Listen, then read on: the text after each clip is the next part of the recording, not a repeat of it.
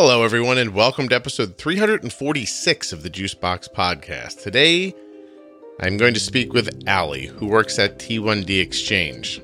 Allie has type 1 diabetes, and she's responsible for some very cool work around type 1 that we do eventually get to talk about. Actually, if you want to see Allie's study, it's on juiceboxpodcast.com on the page for her episode. The reason I say we eventually get to it is because I was having a particularly odd week when I recorded with Allie, and um, I was in a bit of a mood, I guess. And uh, this went everywhere. I find it incredibly interesting. I think it's funny. I think you're going to laugh. I think you're going to learn things. If you stay till the end, I'm going to say some crazy stuff. But it's a really entertaining episode. I'm proud of it, actually. It's it's good entertainment wrapped around type 1 diabetes, and I call it dumpster fire. I almost called it here and now and later, but anyway. Please remember that nothing you hear on the Juicebox podcast should be considered advice, medical or otherwise. Always consult a physician before making any changes to your healthcare plan or becoming bold with insulin.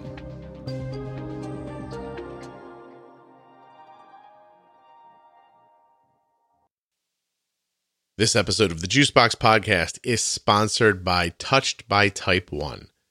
If you want to check out an organization doing wonderful things for people living with type 1 diabetes, all you have to do is go to touchedbytype1.org. You're going to get your fill of goodness. They just want you to know about them, and I want you to know how much I appreciate what they're doing. Touchedbytype1.org. Okay, buckle in. We're going to get going. It's a longer episode, very conversational, a lot of laughing, some really good information, insight into things that I think and Allie thinks, and stuff about the type 1 space in general. I think you're going to like this one. I had a lot of fun making it. And just now, when I finished editing it, I thought, I have never laughed so much sitting and editing a podcast before. So, um, I hope you feel the same way. This is Allie. I maintain that if you told me this, you know, the secret to life itself was at the end of a one hour podcast that I had to listen to. And the entire time I was listening, one of the people being interviewed was like, or like, yeah. or clicking their lips together. So I'd be like, you know what? I don't need the whole secret to life. I'll be fine. Like, and so she'll say to me sometimes, you were up there editing for a while. And I'm like, yeah, the person ummed a lot. Oh, and, oh no. And so I I lovingly take the ums out. And, and, oh, that's and so nice. Not all of them. First of all, they make the person sound a little better.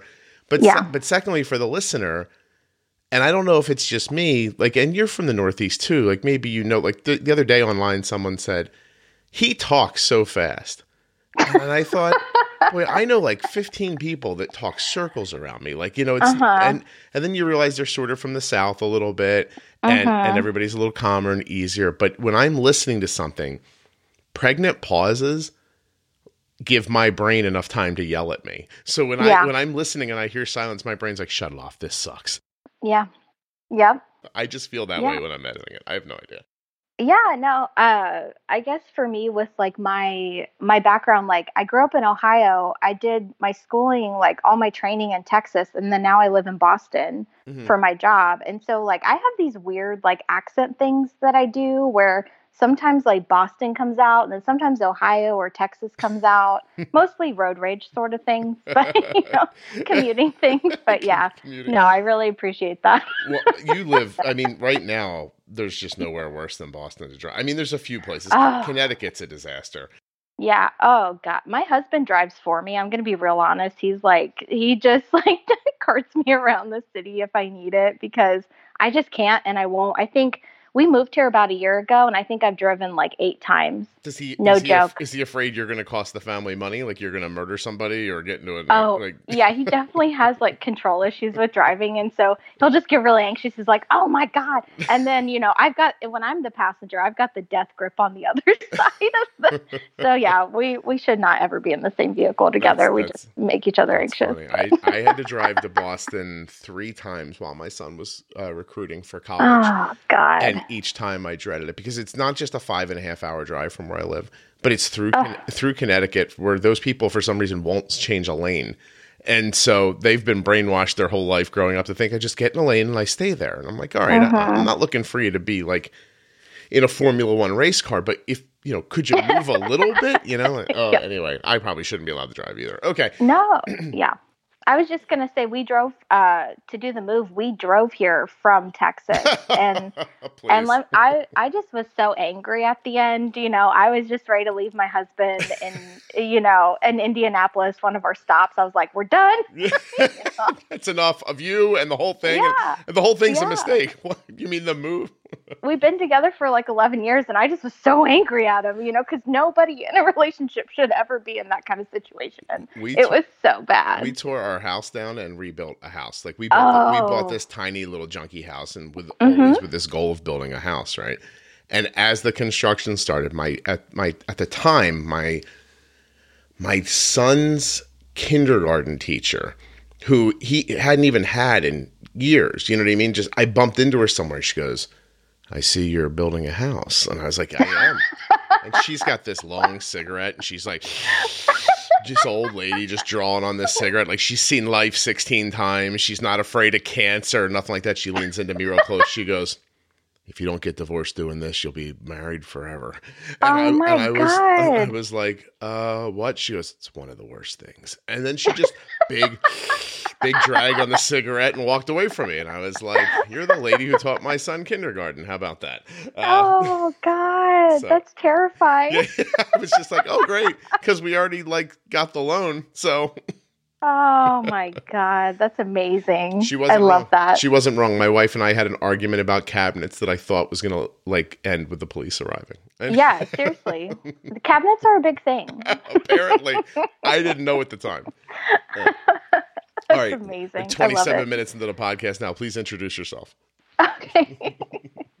uh, so my name's Allie Hughes, and I have had type 1 for 23 years. And by the time this airs, it's probably going to be 24 years. That, is that a dig at me, Allie? No! No. I'm very close to my anniversary. It's in December. So we're filming in September. So I got, I got a, I got a, dig. I got a lovely um, note from a guy the other day, and it was so nice. It just said, "Hey, listen, if you've decided that my episode wasn't good, just let me know." And I typed, I, I answered it back. I'm like, "What are you talking about?" He's like, Oh "Well, it's gosh. been months," and I was like, "Oh, and it's going to be more months." I said, "So just Oh, no. strap in. It'll be a nice surprise for you when it comes out." You know, I just, I have a very, I don't know if I've ever said it on here. I'm sure I have at some point, but I'm not a well thought out person, and so. I'm super. The minute I sold an ad on the podcast, I became like uber responsible about it, and, and I oh. thought I can't not have an episode ready. Mhm. So I started recording ahead, and at this point now, I probably could. I could probably stop recording right now, and the podcast could probably run for four more months. That's incredible. Yeah, and so I like that because then I get it. Sometimes I'm like, ooh, this episode I was going to put up three weeks from now, but it makes so much sense against the thing that came out last week, so I can sort of like play with it a little more. I I love it now, but the problem is, is it sucks for the people who record it, and then I'm like, hey, that'll be out in the spring, you, you know. With the guy I told the other day, he's like, I'd like to come on the show. I'm like, I'm really interested in this. Do you have an ability to book in August? And he goes, It's September. And I went, Yeah, I mean next year. Can you book in Sep- uh, August next year? So anyway, I'm doing Yeah. my, I'm do- but I, I felt what you were doing right there. So yeah, Yeah. so sc- so screw you. Your episode's not going to be out for six months. No, I, I talked to my mom before this, and I, she was like, "Oh my gosh, when do I get to listen to it?" And I said 2020, and she gasped. so I do, so I plan a couple things in life, not most things. By the way, m- Mhm. if you came out to me right now and wanted to buy a spaceship with me, I'd be like, yeah.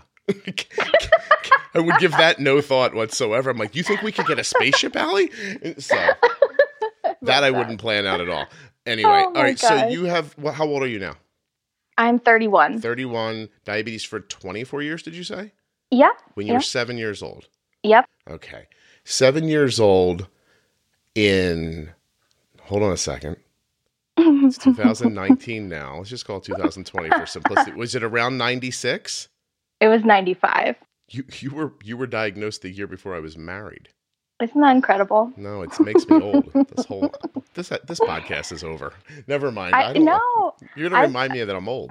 No, I'm at the point, Scott, that when I talk about like old diabetes tech that I used to be on and used to use, I literally just start with I'm a dinosaur and start giving examples of what I was using. It's it's incredible to well, think how long it's been. No, and you make a great point, honestly, because the other day someone asked me how long Arden has had type 1. I said, oh, well, mm-hmm. she was diagnosed when she's two. She's 15. I was like, 13 years, a little more. And that person whose kids only had diabetes for two years was just, yeah. was like, oh my gosh, that's an incredible amount of time. And and you just doubled Arden. Y- Isn't that yeah. yeah. Yeah. What um what was your my biggest concern with having a kid that was diagnosed so young, I'll never forget when they were trying to be like comforting at the hospital mm. and they were like, "Hey, the long-term effects of diabetes take 30 years to show up." And I was and I was like, "But she's 2." Yeah. Yeah, yeah, and I was like, "So you mean when she's 32?" Like and then mm-hmm. that stuck with me. Like I thought, "Oh, when Arden's 32, she's going to have problems." Mm-hmm. Right? And that yeah. I was like, oh, "That wasn't nice to say to me." Or was it? Or was it thoughtful? Like I don't know, but did you ever worry about that? Honestly, I really didn't. There was kind of like this doom and gloom, like retinopathy message that was kind of pushed on me at different points. And and really like honestly growing up, I think my my pediatric endo was he was more worried about scar tissue than any sort of complication, you know, because I was pumping. Yeah. So the here and now problems. Exactly, yeah, yeah, exactly. And I appreciated that because I didn't want to think about it either, you know? I have to be honest with you. I think that here and now f- takes care of later. Even, yeah. Even like when I when people tell me like, oh, it's I'm working so hard to get my A1C down and you know, I just had somebody tell me yesterday on the phone, like, you know, I got it to this. Next thing I'm going to do is get down. I'm like, you have to stop thinking like that. I'm like, just use the tools. When you use the tools, your A1C will just naturally come down. Yeah. Right. Exactly. And I think, yeah. I think long term, you know problems are the same thing. Like you know some people are just going to have you know their bodies aren't going to handle it as well as others. But for most of us mm-hmm. you know most of us i don't have diabetes. I now can hear chris in my head. So chris snider from tidepool tells me that when he listens when he tell when he listens to the podcast and i say something like i have diabetes he's like her. And like so no, or, or arden. He like he fills it in in his head for me. So thank you chris and for all the rest of you do that. And i don't mean it that way. I don't mean to assume. Mm-hmm. but but for everyone else, I'm just sort of I'm doing the royal we, Chris. Leave me alone, okay? um, but for every but for everyone else, you know, you do the right things, and it's going to work out probably. So yeah, you know, yeah, not yeah, worth exactly. worrying about. I was just interested if you because you were I mean when you were diagnosed at 24, 24 years ago. What are we uh, what are we talking yeah. about? Did you even have a meter? I had a meter. I I think I was lucky enough where it was like um it was around the time that um certain air quotes fast acting insulins had been introduced. Mm-hmm. And so I would I was I, I feel like I was kind of lucky at the to be diagnosed at that time because it was right after kind of some of the dark ages sorts of things of doing much more guessing um, then I really I really didn't have to worry about a lot of guessing. I mean, obviously now compared to what I do now with with CGM and loop and pumping, like that's a lot. It, it's just a different game. But back then, it, I mean, it was. I think the biggest change was really like the dietary restrictions. Like I grew up in a really small community in Ohio, and so my parents, like, you know, it was before the diabetes online community, so it wasn't like you know, um, searching on Facebook to find the best like endo like in Ohio. Instead, it was like who takes our insurance and how fast can we get in, you know, sort of thing. How close are they? And so when I went, it was like um it was like I was on this like awful like exchange diet where I was really hungry like all the time. You know, as a growing kid, it was just a lot of food restrictions and you know, not a lot of understanding of what your blood sugar should look like post meal. Mm-hmm. It was just kind of I don't know. It was just kind of putting out fires as you went sort of approach instead of more planning and it wasn't it wasn't my parents fault they were doing the best they had with their resources and yeah. and what was common at the time i feel you know so looking back is just so much different than my approach now no of course um and so when was the well let me ask you uh, where am mm-hmm. i i had an I, I had an idea for a question and then i had a different question pop in my head um Yeah, I don't know what to do. I'm going to go with my gut. at, at what juncture, like, what was the first big leap in your technology? So in high school, like freshman year, I got an insulin pump, and that was just like this mind blowing thing. You know, I I hate giving shots.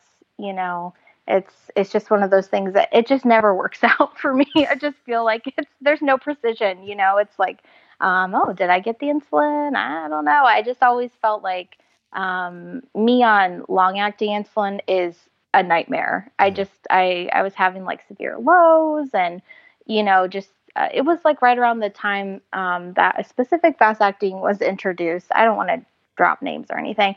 And um, the way it was marketed is that there would be no like peaks in dosing over the 24 hour period, but like I ended up low like every morning because of it. And so, um, yeah, it, it was just kind of you know, when new insulins were introduced or when new tech was introduced, you know how it is. It's kind of like, okay, even though it's been approved by the FDA, it's like you're still kind of a guinea pig seeing what real world usage looks like. Yeah. So, yeah. yeah. They can't try it in everybody. And at, the, exactly. and at the same time, that long ago, that was back when you could still take a sales rep to like, you know, Hawaii, exactly. to take a doctor to Hawaii to explain to them how well the insulin worked. Oh, so, Dr. Know, Jones, would you like to hear about our new insulin? on Waikiki. the the other day I wanted to get a hold of a sales rep and let me tell you, I did not get a hold of one because I was like, wait, are they being phased out of a specific company? I couldn't even get a hold of someone um, to start a conversation about a specific product. Yeah, I, I, just I felt really old. I'm going to be really honest. I'm imagining like a young you in your doctor's office, and he's like, "Hey, this new insulin works terrific," and you're like, "Doctor Jones, that's an amazing tan you have," and he's like, "Yes, yes, just take the insulin." Just take uh, it. Just take it. Yeah, that's that's you know I think that's definitely sometimes what happens, mm-hmm. and I mean it's definitely you know not a great situation, but you know, listen, everything has I don't mean to joke. I'm a fan of. I'm gonna. I don't know if people will be upset at me, but I mm. I like that pharmaceutical companies make things that save lives. You, you know what I mean? Yeah. So I'm I'm happy if they if they really try. Like I, when they take their insulin and change the molecule molecule just enough so that they can keep it on patent, that I don't mm-hmm. particularly enjoy. Okay, but when mm-hmm. when when when they're really trying and they're doing things, I mean, listen, you know, without a lot of different things, forget insulin for a second. Your life yeah. would, your life would be terrible. Yeah. You know, yeah. and so I would, my daughter would be boiling her urine if somebody didn't say to themselves, uh, I wonder, imagine? We, yeah, I wonder if we can make these meters better. I wonder if, you know, and now that we did that, how are we going to make money off it? We'll overcharge mm-hmm. for the mm-hmm. test strips. And, you know, I mean, listen. Yeah. Yeah. It, it, there's a balance. Obviously, I don't think mm-hmm. we've, I don't think it's been struck incredibly well right now, but at the same time, everybody has a part and everybody's doing something that's helpful. Um, and yeah. you know, and people get to make money. And I mean, I'm for that. I'd like to see you make a living, and I'd like to make one, and mm-hmm. and everybody exactly. else, right? So, yeah. um, I don't think you should price gouge to the uh, to the tune of hundreds of percent over. But yes, I, I yes. also may. I'm sorry, I didn't know this was going to go this way, Allie. But what are your like? Do you have thoughts on that? Like, I, because I think it's a slippery slope idea, right? Like, so I have a medication and I mm-hmm. make it. And I've decided that this medication costs five dollars for me to make and ten dollars for me to get to you, and my total mm-hmm. out of pocket after my R and D is I don't know thirty dollars for this medication, but mm-hmm. I ch- mm-hmm. I charge you three hundred dollars for it. Mm-hmm. Um, yeah. So, said, um, but, yeah, go ahead. I'm just, I'm sorry. I was like, I really was fumfering for my next thought, but you, that, that's an unfair amount of money for you, let's say, right? Or just in people in general. Yeah. Right. Mm-hmm. Okay. But it keeps you alive. So it should be, I hear people say all the time, it should be free. And I think, mm-hmm. well, if, okay, I hear that. Well, what else should be free then? Should my heart medication be free, which I don't take, mm-hmm. but what mm-hmm. if I did? How about my you know, right. cholesterol? Like, where do we draw the line on what doesn't save someone's life? And then if everything's free because it makes sense that you shouldn't have to pay for things that keep you alive, then how does the company stay in business to make more of it for you? Mm-hmm. Right? Like, and yeah and what about all the people that work for the company and blah blah and like and their families and and like all like there's a I, I don't know like I find it such a strange conversation. Yeah. You know? So, yeah. So, I guess like as a, a two part comment on that. So, like the first part is that when you see graphs that show like that 1200% increase, like from, you know, 24, 25 years ago to now, that's literally when I started my journey. I remember picking up insulin at the pharmacy and that was around the time it was like 25 bucks a bottle Mhm. and it's i'm on the same insulin now as i was then The same exact Um, one.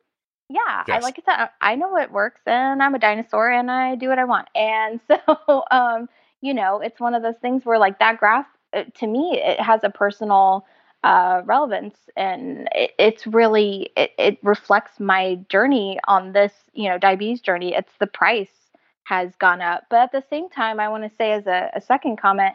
I actually work with um, researchers at Eli Lilly. That's uh, part of my collaborations um, that I do in my um, current role as a research scientist is I work with their researchers and we, you know, work on um, projects involving fear of hypoglycemia and and things of that nature and the the cost of type 1 diabetes not just financial but really focusing on like psychosocial like diabetes distress and diabetes burden. And so like I know like many people from that company that are really good people. And so I think it's a little it's a little discouraging to me when um, I'm not going to name names, but when sometimes people come forward and really um, go after and attack, you know, insulin producing companies, it's like they're good people there and they're doing really good research and they're trying really hard and it's not their fault, you know, that the the insulin price is so high, I, you know? I, like to say that you know there. Are, I'm sure there are a few people at the top who you know report to shareholders, and Mm-hmm, mm-hmm. they, they probably they're the ones in charge of making final decisions on stuff Yes. like that.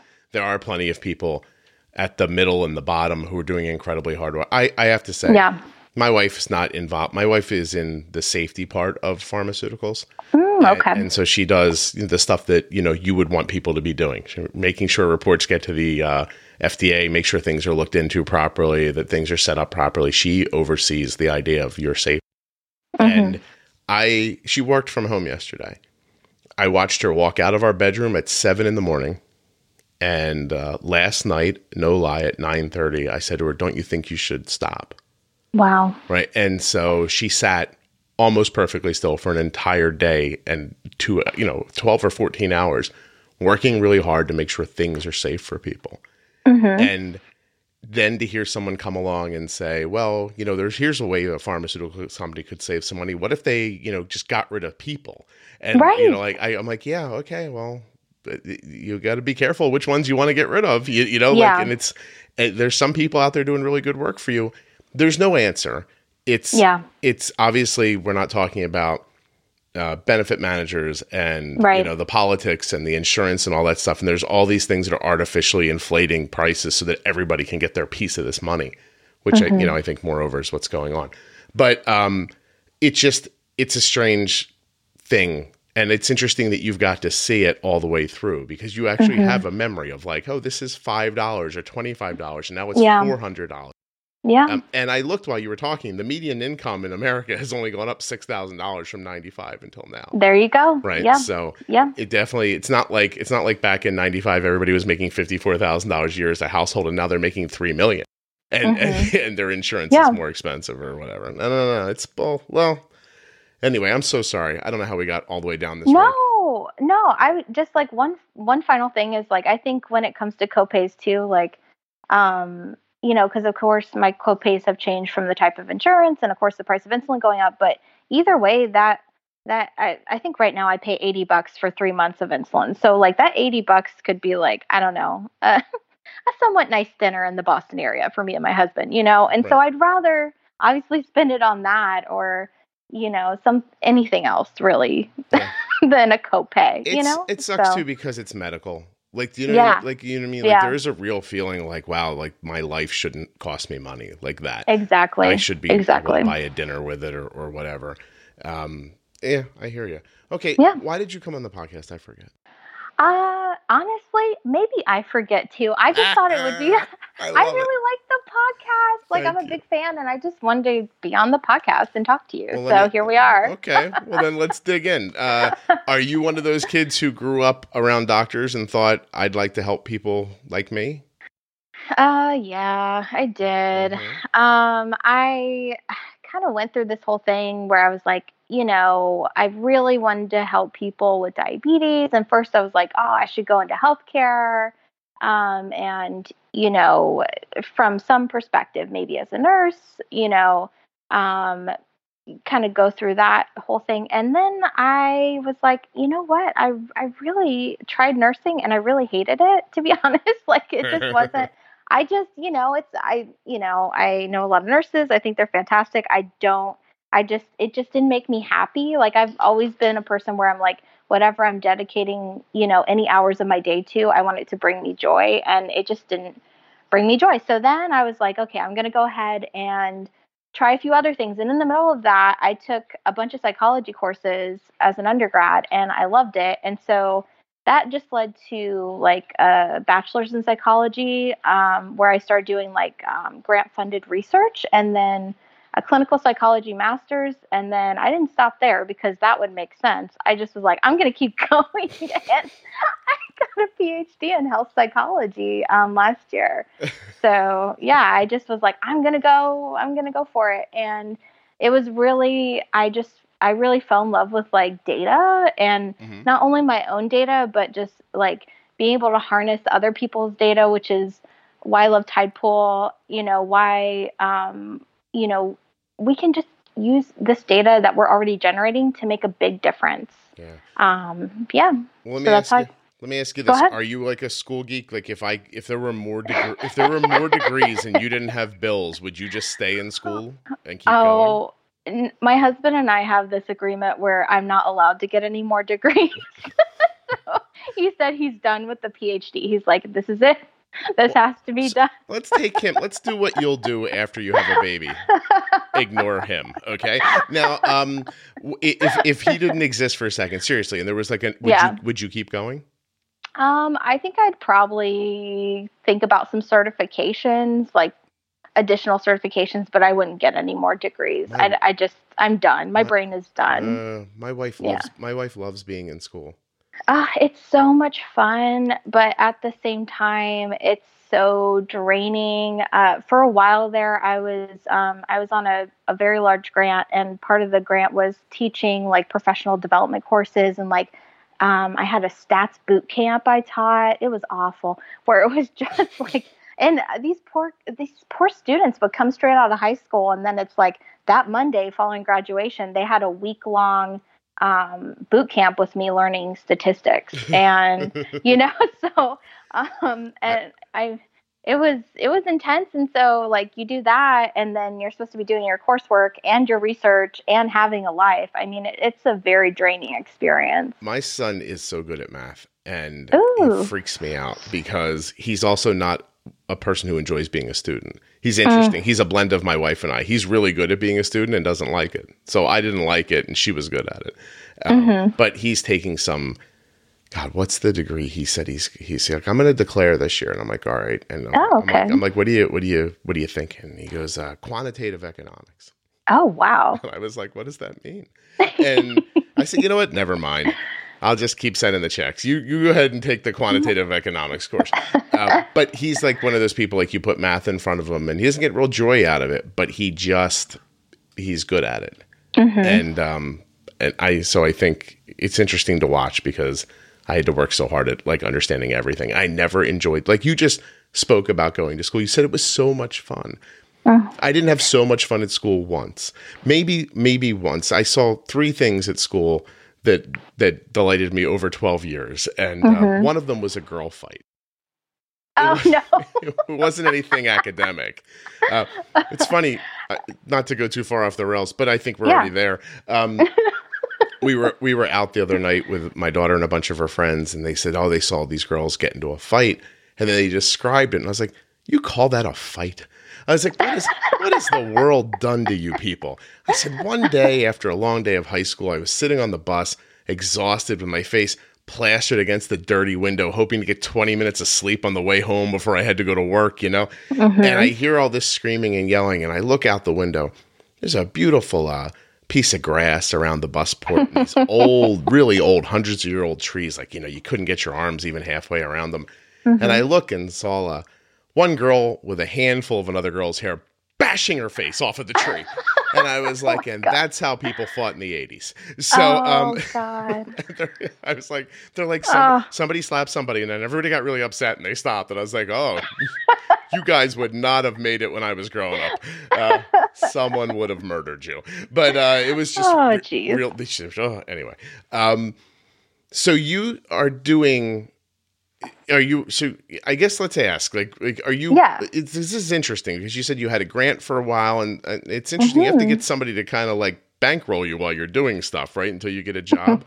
is that is that Yeah. sort of the idea? How yeah. So yeah, basically like what happens is like in grad school, like you'll have like a, a mentor who's often like an assistant professor or a tenured professor who's really like put their time in and they already have a grant where they're only one person, so they need to hire like students to um, carry some of the the workload. And so um, that's what happens is a lot of people end up working um, part time or full time under grants, and that's just that's how you pay the bills. You know, I mean, they don't pay you that much. I'll tell you, it's laughable how much you get paid in most grad programs, um, but it's I mean, it's still it's still money, so Sure. it works out. Hey, can but we take take a pause here for a second? I'm going to do Arden's lunch bolus with her. yeah, go for it. Blood sugar is 70. I've asked her if she's hungry.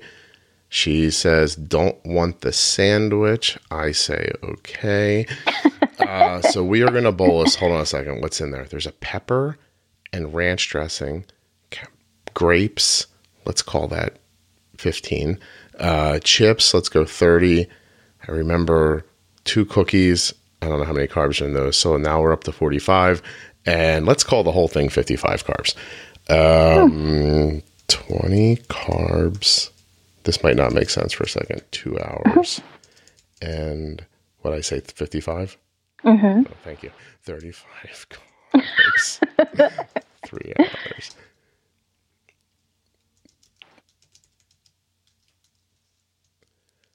All right. Yeah. Yes. All right. Cool. Sorry. I can't really describe why I did that yet. But 20 I said 20 carbs 2 hours and 35 carbs over 3 hours. And I'm sorry if I'm not able to explain that, but maybe by the time I edit this and put it out I will be able to explain it and then I'll just pause here and uh, future Scott will come in and explain it to you. Hey, present day Scott here. Arden is using the Loop, which is a DIY closed loop system and I was spacing out her boluses to keep basal insulin on. Now, that's even changed since then. When this was recorded, we used a version of the loop algorithm that would kind of take too much basal away for us uh, during boluses. And so I would pick different absorption times, telling the loop that some carbs would have an impact over two hours, while some carbs would have an impact over three hours, which would keep it it kind of folded into keeping her basal on a little longer. The newest version of the loop, I don't have to do that as much. I usually just pick about three hours, three to four hours for the food, and it kind of keeps up on its own. If you're interested in finding out more, just go to juiceboxpodcast.com to get a list of algorithm based episodes. So as you scroll down, what you'll see first is um, recent episodes, and then you'll see a little banner for diabetesprotip.com. You'll see the sponsors. Then underneath that, algorithm pumping. That's a grouping of podcasts that are just about Arden's loop experience and other people's loop experiences. If you keep scrolling, you'll find the Defining Diabetes series, adult topics uh, for After Dark. It's really kind of nice. You should check out the website sometime. I put a little bit of effort into it. I mean, I'm not like, you know, I don't know JavaScript or anything like that, but I do okay. All right, let's get back to the conversation. Anyway, Arden's getting uh, 55 carbs for her lunch, and I and I oh wait a minute, I didn't send a sandwich. Oh. Hold on a second, I sent this poor kid. Uh, I sent a bit of Wait, she didn't open the bag, no, the lunch bag. No, please. Are you kidding? She's still in class. She's still in class. Okay, We- okay. we I was like, we- wait a second, it's early. I was like, wait a okay, that makes more sense. Uh, yeah, we um we we bolus like ninjas. She's probably like in in math right now. Mm-hmm. So I'll have a little. that's not a helpful. It's not a helpful statement at all, is it? Um. Okay, so okay, go with bolus. I said. Jesus. Wow. it's fine. It took a couple of seconds. Roll over. But now she's typing something. Yesterday was Daughter's Day. Did you see on oh, Facebook? Everybody was putting up pictures of their daughters. Yep. I, by the end of the night, I was sending Arden the worst photos I've had of her. I was texting them to her. I'm like, "Can I put this up on Facebook? Like her face, her eyes are closed, and her it looks like she got punched in the mouth. Like it's a in between picture." She's like, "No, no, no." I'm like, "I really want a bad picture of you to put up on Facebook." So she's like, "You can use these." We negotiated for hours, and uh, we finally came. We settled on one silly picture, which wasn't really that silly. She had passed out on a countertop doing her homework, and I took a Oh picture of her and then two photos that she thought she looked terrific in. And Oh, um. I put them on my Facebook and I said, I don't know why the Russians want all of these pictures of our daughters, but here's ours. That's amazing. well, and then she's just passed out in one of the photos. And my wife's like, uh, people have texted me this morning, is she mad about that? I'm like, no, no, she picked that one.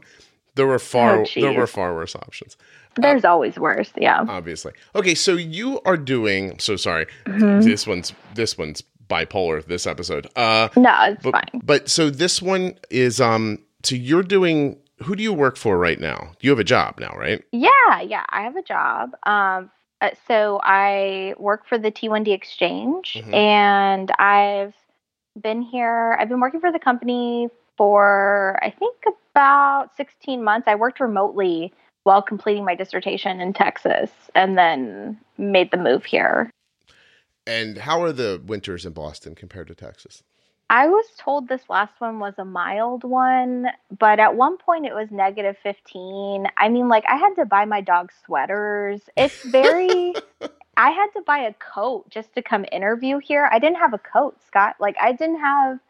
I didn't have anything winter ready. And so when I came um, to interview here, I had to go to like a Burlington coat factory in Texas and I found a giant coat on clearance and, you know, packed it in my bag because it was like 20 degrees here at the time. And, I have a jacket I have never worn since I took my son to see a school in Vermont in January. Yes, so um, Exactly. a school Yep, he did know. not end up going to, uh, Mhm. but I do own the jacket still. I it's uh, off-putting. The, the the Boston's too close to the ocean. That's what's Yeah. that's what's wrong with it. yeah, yeah. We just had like tourist season, which was a nightmare. It was just, oh, so many people. I, I'm not a big fan of, you know, crowded transportation and and just like you know just you don't you have no room on the sidewalk i'm like i'm just trying to walk to work please move you know it's just a thing Stop looking for Fenway Park and get out of yes. Yeah. yes exactly you're going the wrong direction Well, like Bo- get out of here Boston's become quite a little um, healthcare pharma hub. In the, Oh, the yeah. last number of years, there's they're poaching uh, pharma people out of New Jersey. Pretty soon, we're just we're New Jersey's going to lose its pharma capital of the world status. oh Um, my god uh, you- so you can have it. It's fine. How- yeah Um, what do you do for a T1D exchange? I'm a research scientist. So that means anything from, um, like I said, collaborating on projects with companies like Eli Lilly with their researchers to doing like internally funded projects um, through the company. So sometimes I'm just writing all day. Like today, once we're done here, I'm just going to be writing the rest of the day manuscripts um, with uh, writing up our data um, to get it out so clinicians can read it and people with diabetes can read it. Um, other times it's it's a lot of project management, just Mhm. like you know making sure everything's running smoothly. We have a longitudinal project right now with the um, New York Marathon runners from the um, Beyond Type One team, and so we're getting their CGM data.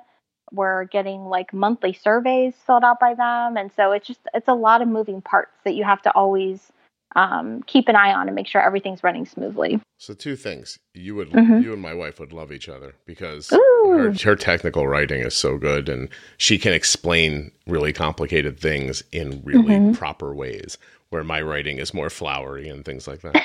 um, and two, that's why you love the podcast, isn't it? Yeah, Yeah. Yeah. Because of how I talk about diabetes. Uh like that's like a major a major part of it like i i you know with my psych background and of course my diabetes background it's just like i love hearing about the experience of other people like someone who is diagnosed in the same year as me and maybe was even on the same devices is going to have a completely different time, a completely different outcome.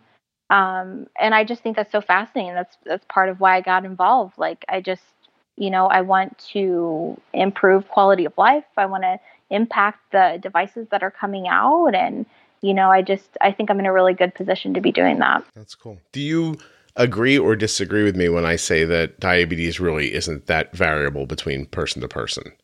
Mm, I think part of it's just really a mindset.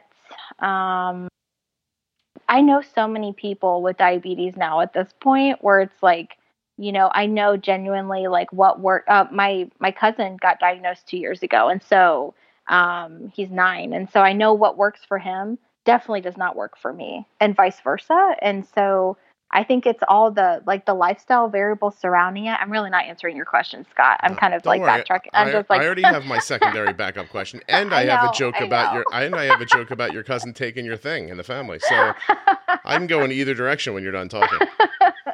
but like it's you know it's the lifestyle factors and so I, I really see it as you know it's it's the mindset it's some days with diabetes are going to be awful um you know where you're sick and you're just like oh god what do i do now? I haven't been sick for a year. Like anytime i get sick it's always been a year since the last time and i'm like oh i don't i don't remember. What how much insulin do i need to take? You know and just kind of wing it. So okay i'm ready for your So if um, I, if I question so if I scrub if I scrub the humanity out of my question, right, mm-hmm. and and just take it down to using insulin properly in all of those varied situations, Mm-hmm. there are it's hard to say right but there are Yeah. ri- right and wrong decisions in every moment Yes. and some people make the right decisions and some people don't and some people get lucky and some people you know you know you know what i'm saying like there is Yeah. so what i what i brusque at uh is it brusque i don't know Oh, i should not go it? to i don't know i should just stay Uh-oh. with the dumb words that i'm good with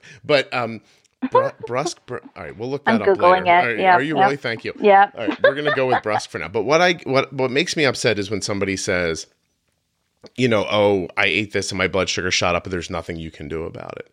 Mhm. And I think, well, no, there is. There is something you could have done.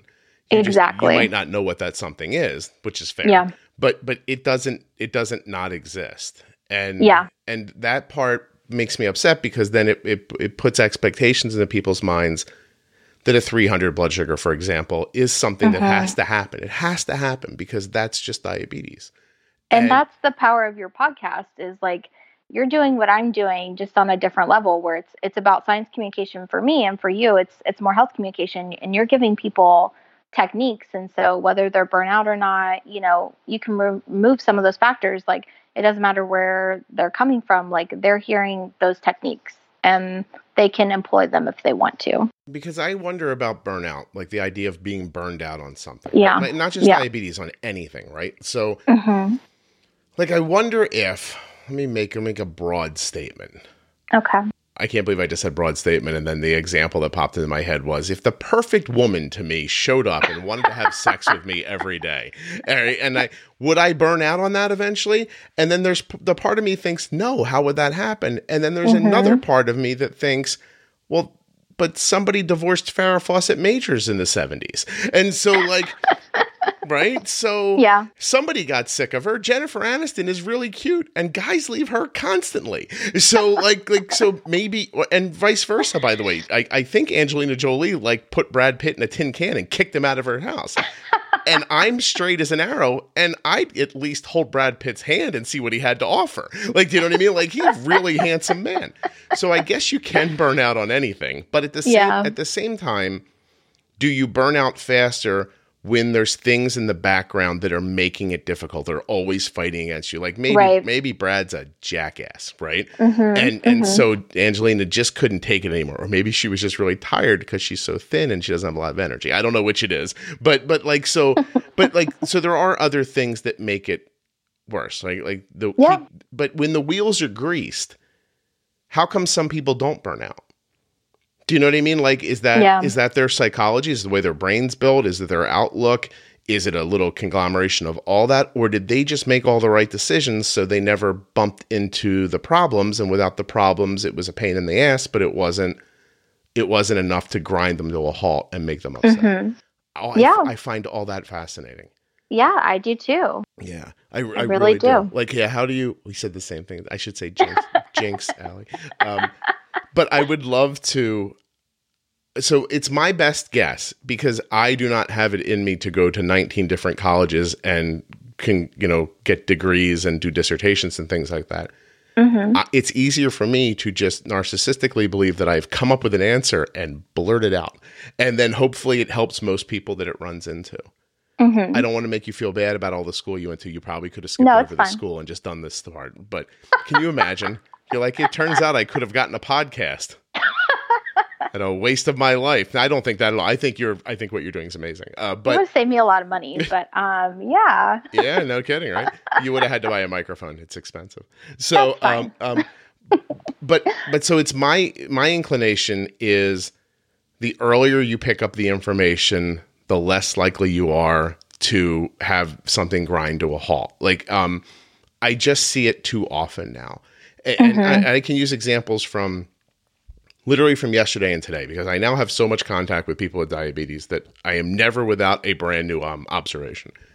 Yesterday, I spoke to a mom of a newly, a newly diagnosed child who found the podcast right away and contacted me privately to say she's having a real problem and she needed to speak with me. And I was like, "Well, I do Okay. I do have laundry to fold today, so I can talk to you on the phone while I'm folding laundry." So she mm-hmm. calls me and the irony, of course, is that she's got the kid's A1C down to like 6.1, but she really wants it to be more like 5.6. And do Oh. you see this graph here, this horrible problem here? And I looked at it and I was like, I said to her, this is the nicest graph I've ever seen in my life. Like, right, like, where, like, what are you upset about? And she goes, well, do you see here where it went down to 68 for 15 minutes? And it came, I was like, Oh, oh my gosh, no, but, but she wasn't crazy. She mm-hmm. was just so far ahead so soon. She was down to the fine tuning stuff already hmm hmm right? And I thought, oh my gosh, I didn't think it like this, but I thought, because everyone's going to take this wrong, but I thought, wow, the podcast got to her and she's going to skip over all the stuff. Like Yeah. all the ba- like she's not going to cry in the shower like I did. She'll get to cry in the shower for reasons other people cry in the shower, not because they think they're going to kill their kid with insulin. She'll get to cry in the shower because she hates the guy she married or doesn't like her car or whatever other people cry about because the guy who won Big Brother shouldn't have won. Like I, that's the stuff we should be crying about. You know what I mean? So, Yeah. so I was like, this is so cool. She's fast forwarded. And she's Mm-hmm. not the first person I've spoken to nearly that this has happened to at the at the same time i saw online this morning and interacted with people who are blaming their insulin pump for their blood their blood sugars. Oh, and when you look at what happened they went from mdi to an insulin pump okay. and they don't have their insulin set up correctly in their pump. Hmm and they leapt over the idea all the things that make sense about what could be going wrong and they're just like this pump doesn't work hmm and I thought, oh my gosh, it's what the barrister said in the episode like last year when he said some people put a pencil in their pocket. Guy puts Yeah. a pencil in his pocket, robs a bank, and some people look and say pencils cause bank robbery. And they, Exactly. they just saw what was like blatantly right in front of them. So I went back in and I said, look, I'd love to explain this to you right now. But uh, here's an episode of the podcast you can listen to that'll explain the whole thing. I have, Yeah. to, I have to go record with Allie. And and I thought this will help them. And how do you how do you get to people so that they have the information they need earlier and because this is now my sticking point we have now tur- turned your episode into my episode because because I can just interview you. It's fine. well well so my, my my the problem i'm having right now Allie is that i know what this podcast does and i know how it works and i am slowly infiltrating the adult world with it i guess is the best way to say like yep. you know i tried really hard to get through to aade and tell them how important it was and they kind of listened to me for a little bit and then Mhm. didn't and I think, well, do I have to go to AED myself and set, and do I have to pay for a, a stand and stand and talk to doctors and tell them the stories Yeah. about what happens? Is like maybe that's what I have to do. Um, I have a children's hospital who's considering having me up to train their staff on how I talk to people about diabetes. That would be a Mhm. big leap for me. Yeah. Um, but I, I can't, like, I'm almost, I'm 48. You know what I'm saying? Like my dumb jokes, people are going to get sick of eventually, and I'm going to run out of things about diabetes to talk about probably in the next few years. Um, and so, how do I, how do I keep helping people, uh, or more importantly, how do you get to them so they don't need this podcast anymore? Yeah, I think I think that's a major problem with with the devices, with you know the other existing education that's out there is like the people that you know we need to engage with whether it's as clinicians as researchers as as speakers you know what whatever hat you're wearing it's like those are not the people that are coming to AADE and those are not the people that are even getting online to go into the bold with insulin facebook group. It's like those are just people that it's just really hard to even make a connection with because you have to really be face to face with them and so um, that's something i struggle with with my research and um, with what I do as well. It's like, how can I get this message out properly? How can I have the most meaningful impact? It's like, I have a lot to say and I want to tell everyone about these findings, but it's like, you know, I recently had a paper published where I was um, talking about research that I had showing how detrimental it is um, for um, people on Medicare to be using insulin pumps because the Medicare policies are just really delaying them getting their sites on time and they end up in the doctor's office very very often to get um, forms filled out. It's a pain for the doc it's a pain for the person.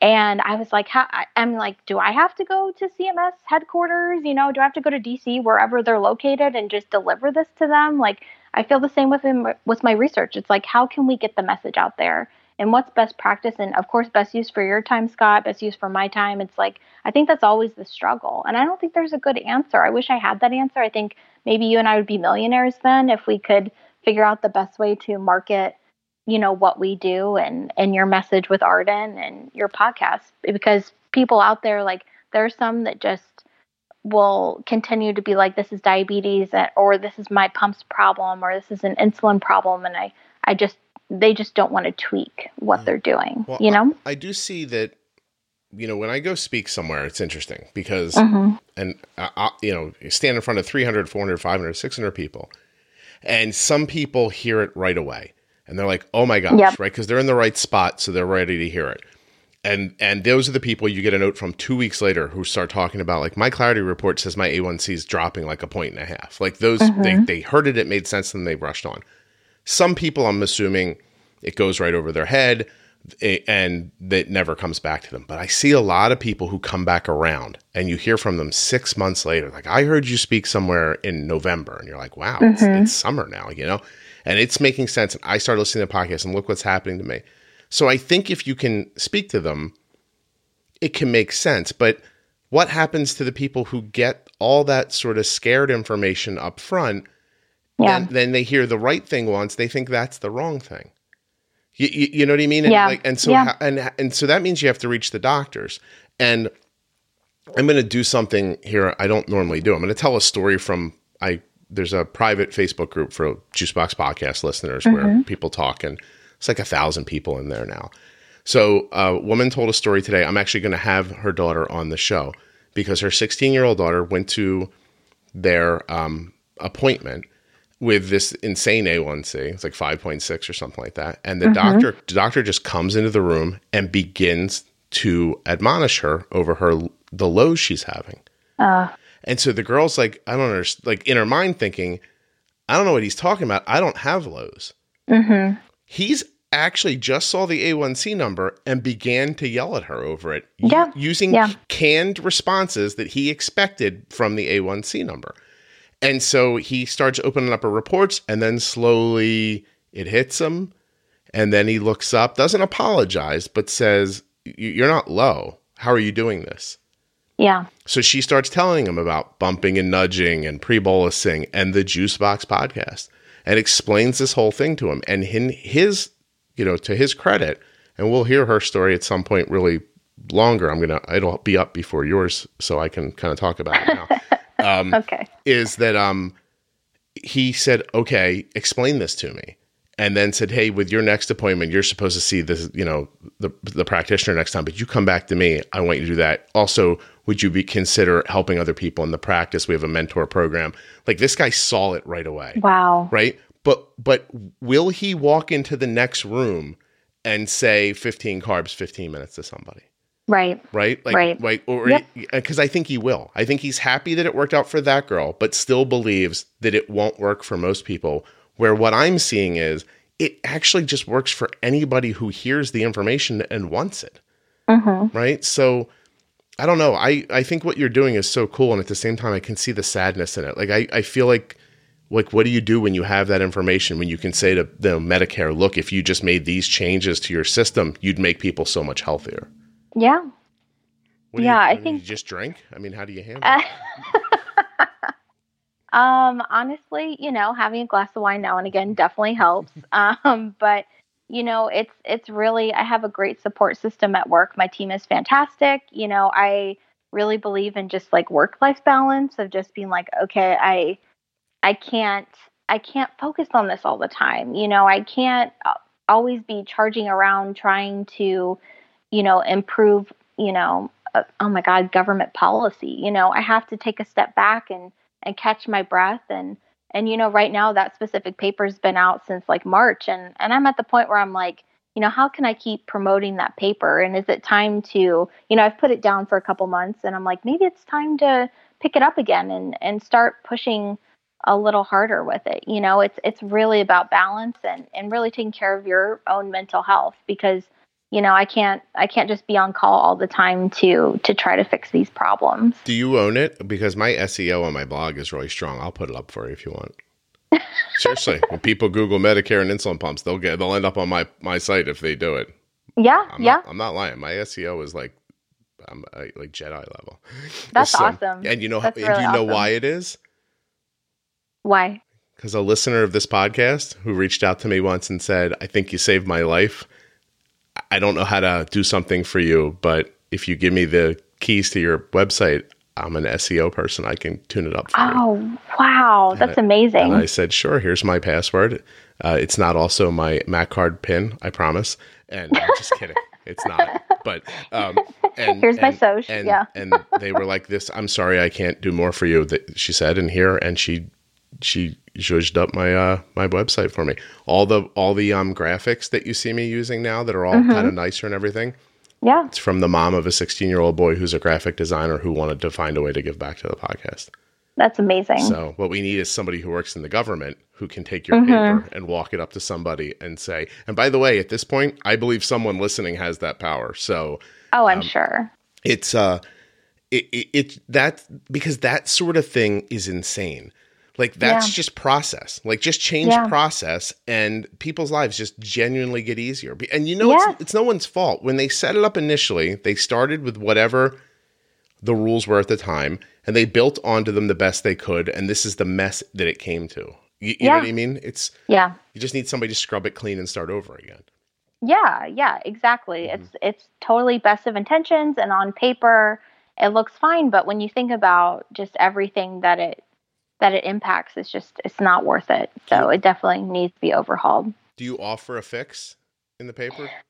Uh, I I kind of dance around that a little bit. I gave a few suggestions, Mm-hmm. um, but if you want, I can I can send the paper to you, and I'd love to get your opinion on it. Oh, cool! I would love to have my wife read it and explain it to me. Yeah, I'm just. I can just imagine that like story time Oh, at yeah, your house. This is the kind. no, this is the kind of stuff. Like I'm like, hey, could you read this? And and she'll like sit down in 15 minutes and explain the whole thing to me. She she hates. That's awesome. she- uh, her job is I watch her read things as she's reading them. I'm like, oh my god, this is why you're good at your job. And she's like, why? I'm like, because who else would want to do this? You just. There's other people who could be good at it. They're just smart enough not to do this for a living. I think like like this massive amounts of information that I see her take in, Mm-hmm. and then she has to make sense of it and clarify it for people. yeah, A- and uh, it's very it's very cool that she can do it. Trust me, all of you who use medication or devices or anything like that in the world, you want a lot more people like my wife and like Allie out there fighting for you. It's uh, it's not it's not easy what they do. Do you have a couple minutes to stick with me? I know we were only supposed to go to eleven, but I didn't. yeah. Of course, I've got time. Yeah, because problem. I just I I'm not even sure what we did for the first twenty minutes. So I, um, I think we were just chit chatting, and then I was like, "Oh my god, we're recording." That's it. That's Yeah. that's the goal. That's why people are like, I heard this great conversation with this girl named Allie today on the Juicebox podcast. It's like she didn't know she was being recorded for a while, so it's fine. Oh, You I'm know so now. chatty. You're- Yeah, I do. I'm ready now. I might even leave in the part about your road rage and the driving and everything. To be Oh, perfectly honest, geez. It's That's not- fine. I don't care. I have no shame. there was a moment. There was a moment when I was like, I wonder if I could get her to admit she doesn't like her husband or something. Like, nah, I'll let that go. I'll tell you what. I um one of the questions to get into the private group is like, you Uh-huh. know, what's your favorite episode? And people are varied in what they respond, but so many people love when that one girl threw her family under the bus. Um, Oh, yeah. they were just like, I love when that girl was like, I'm the favorite daughter. It's like that has nothing to do with diabetes. Like I know, but isn't it great the way she did it? She was just like, I know my siblings aren't my parents' favorite. I was like, this is great. Uh, anyway, And that's why the podcast is great is because and and that's why you're great is because you can get people to really open up and and she said something that maybe she wouldn't tell anybody else, you know, but like she just it, she was real and I think that's why this is so valuable. I appreciate is- that. It's real people. I honestly think it's one of my only like pure superpowers is that people people get incredibly comfortable around me for some reason and start saying Mhm. stuff they absolutely shouldn't say.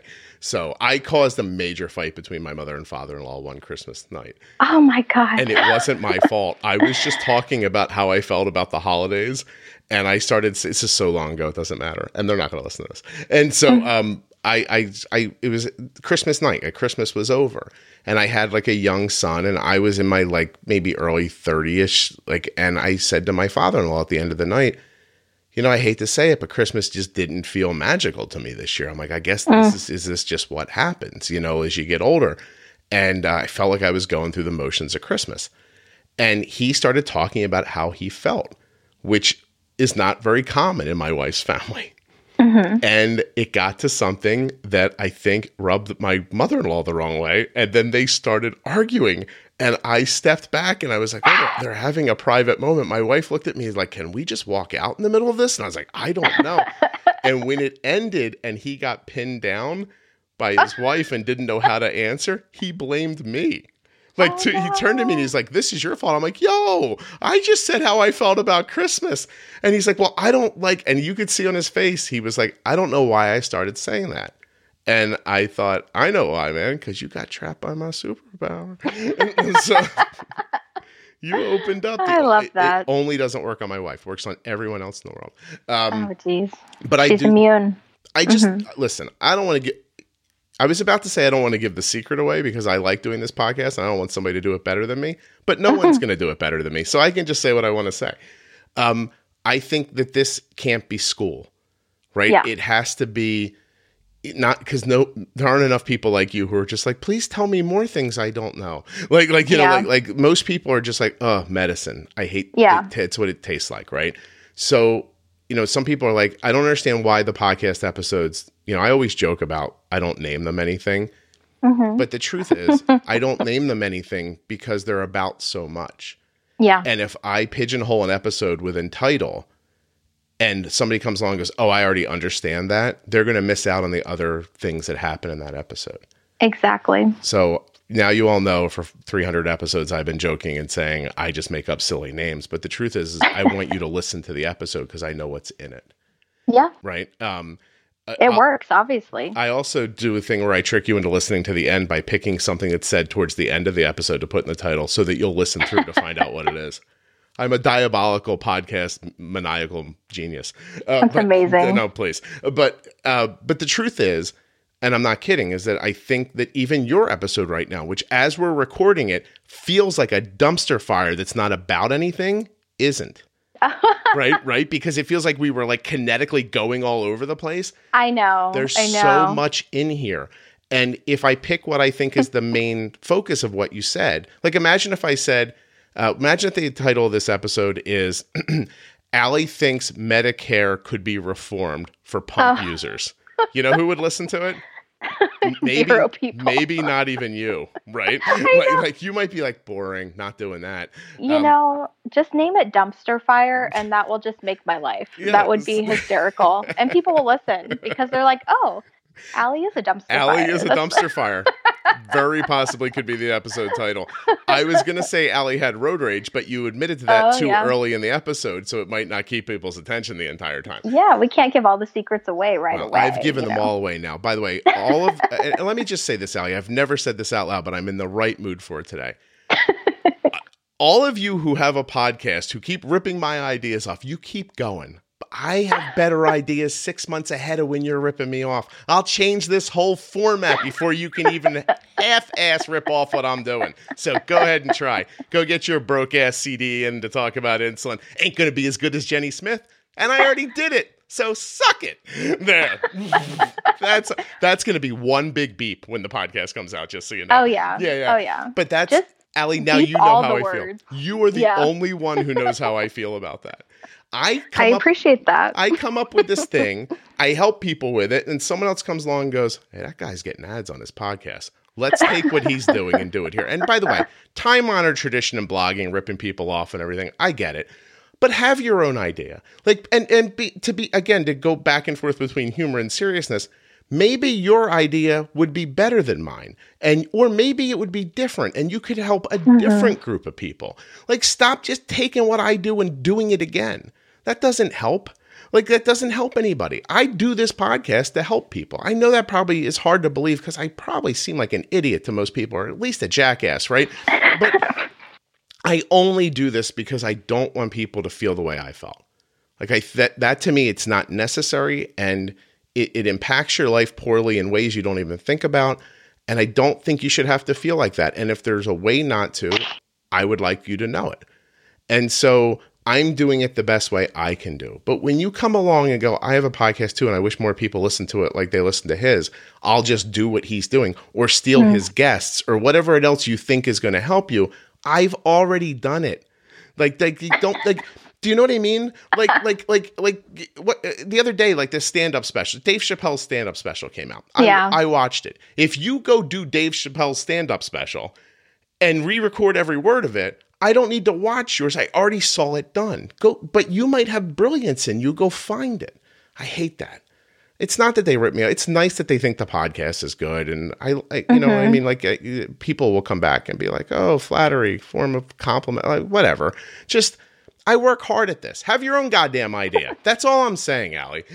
I don't know. so let's let's just call it let's just call it Scott's podcast rage. And like that what it just like don't even mention that I'm in the episode. Just like this is just People the whole time be like, "This girl's talking about Medicare." I've never even heard though. Scott got I know, upset I yet. know. I don't know what happened, and I'm not even. You know what? The truth is, I'm not even. Ups- I'm not even upset. Like I'm trying Mm-hmm. Yeah. to be. I'm even just trying to be entertaining here, It- and uh, upset in the way you think of. Like the listener, the way they might define my anger is Mm-hmm. not how I feel it. The way I feel it is as disappointment yeah. you know you know like I, I really wish you have this voice. You have found a, an, a, an audience and if your audience is different than mine don't give them what i'm doing. Give them what you're doing. And by the way Yeah. and if you think you're just trying to steal my audience i don't think that works.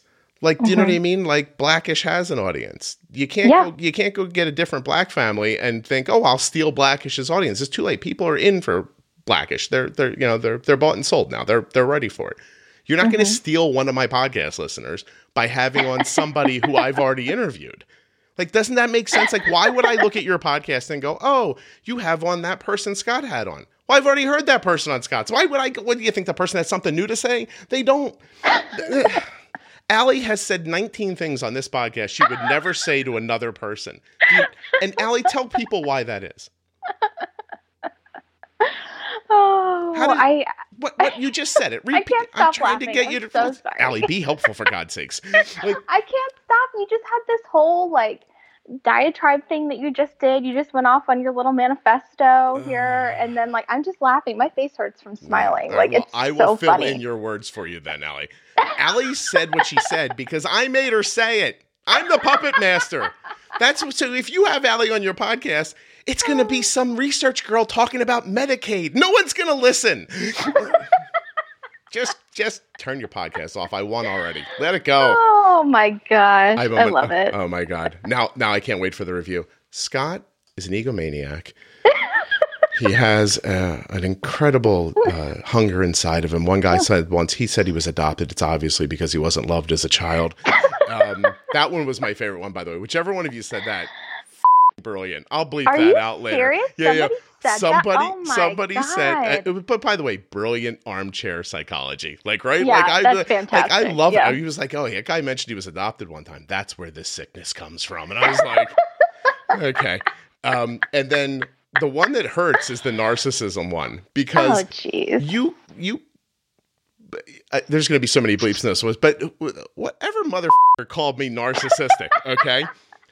You like want to Yeah. come watch my life for a week and see how much of my free time goes to the idea of other people's health. Yeah. I Yeah. swear I'm not like I feel like I'm saying now, hey, I make donations to charities. I want you to all know who they are because I don't want you to know that. But you call me a narcissist. But you come here, you'd apologize because I put a ton of who I am into making sure other people are okay.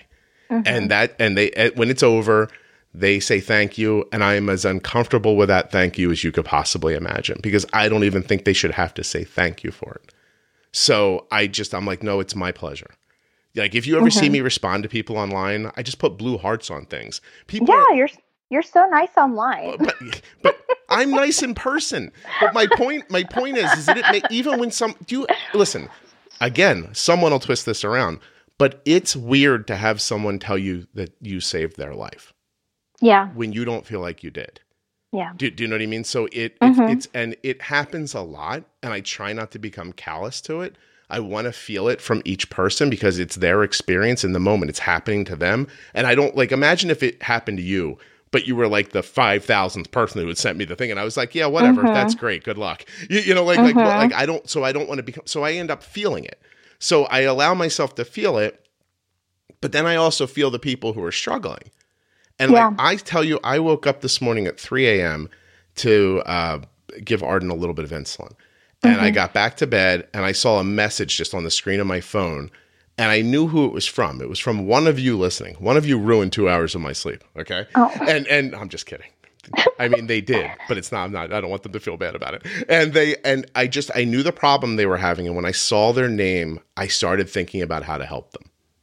And then I couldn't go back to sleep Yeah. because somewhere there's a person with a blood sugar that is way too high and variable and doesn't need to be that way and I had not figured out a way to say what needed to be said to this person yet and I know mm-hmm. there's I know I can say something to them or somebody could say something to them that would help them.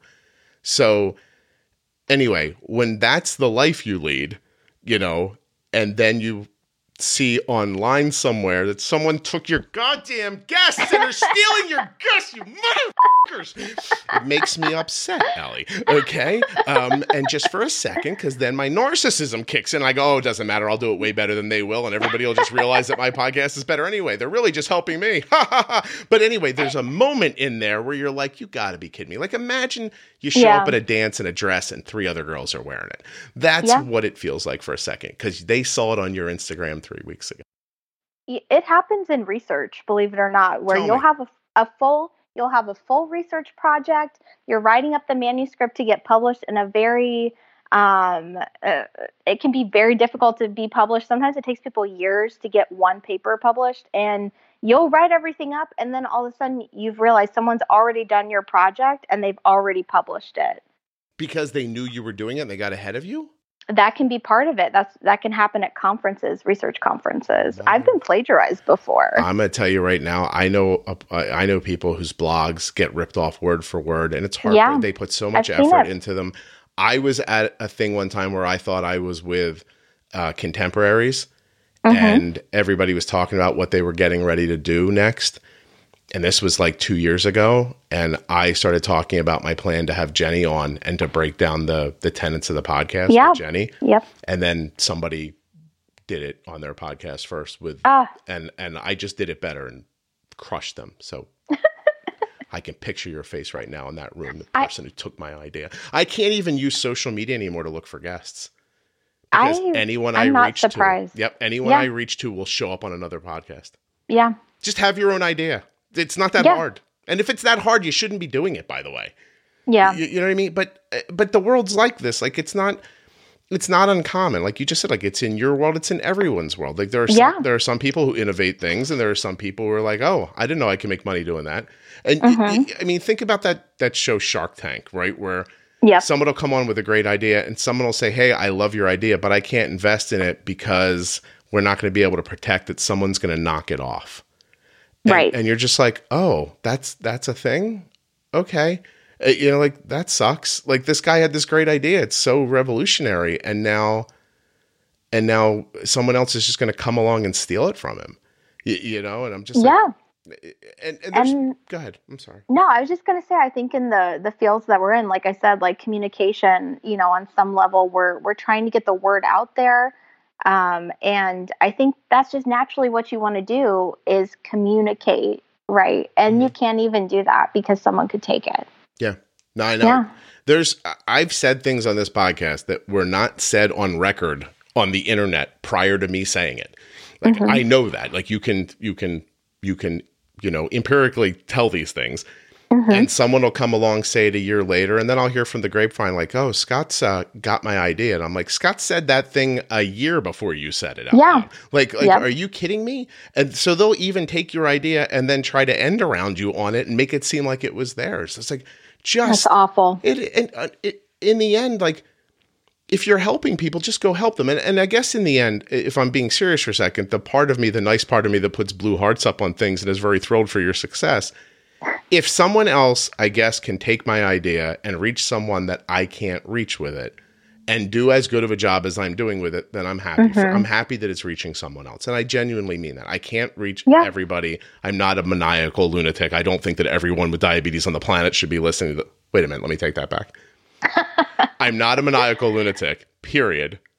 I probably do think most people with type 1 diabetes should be listening to this podcast, but I don't imagine that they will or that, you know, I'm everyone's cup of tea. There are plenty of people who will listen to me and think, you know, I don't like this guy's delivery or, you know, his jokes aren't funny to me or I hate his voice, whatever. I mean, that's understandable. I'm not for everybody. Nobody's for everybody.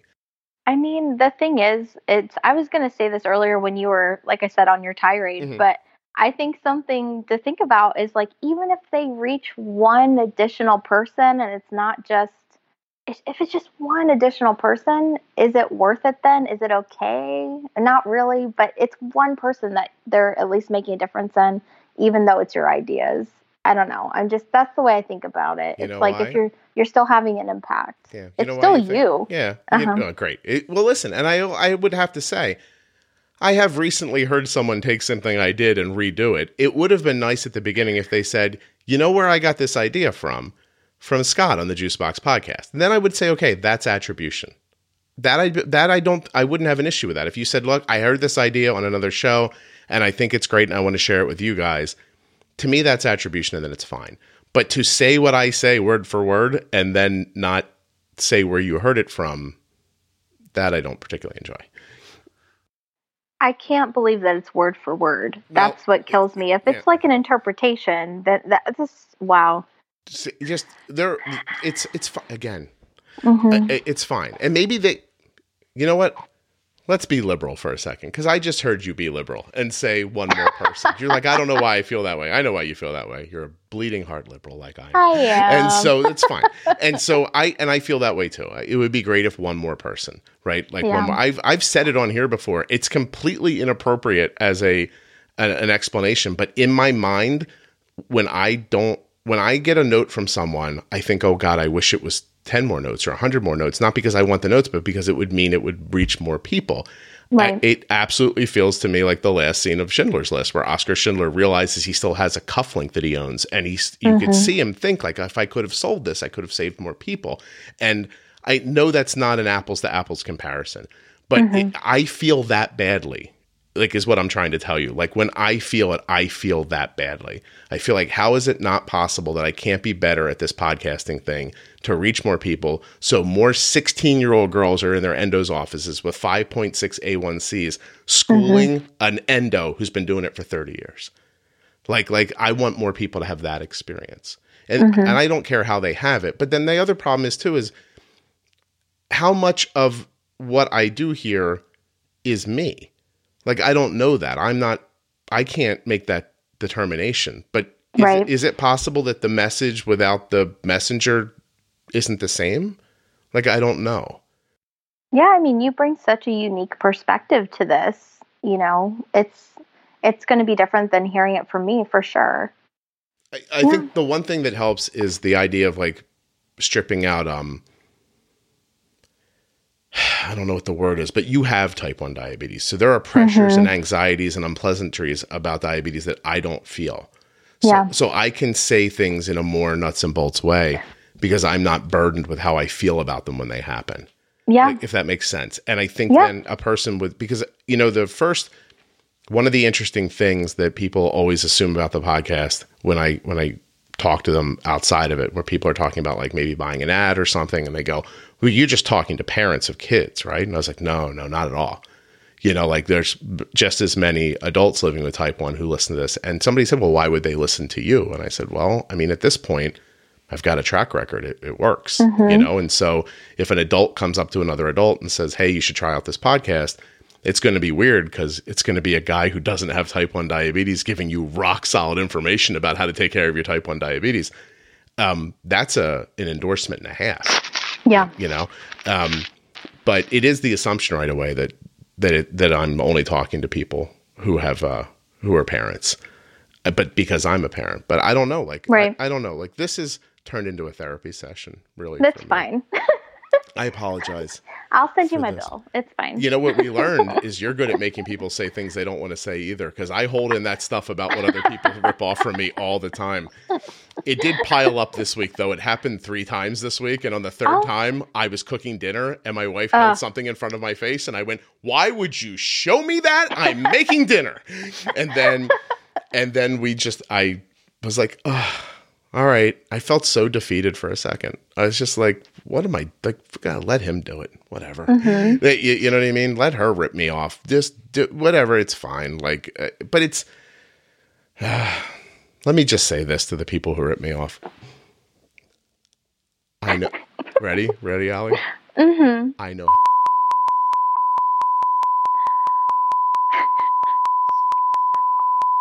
you. Okay. that part's never making it in the podcast. Now. Yeah, I'm like, you'll be able to use half of this stuff. but it might be it might be it might be interesting later to hear. Let me say this to beep and then and, yeah. and, and not. Uh, but yeah. So anyway, Allie, you now know everything I've never told anyone else. But I make they do, and they should be wondering right now how I know that. You want to know how I know that? Because the people okay. are giving you don't like you that much. I won, Allie. I won. I'm just kidding. All this is getting deleted. Your evil genius laugh. Yeah.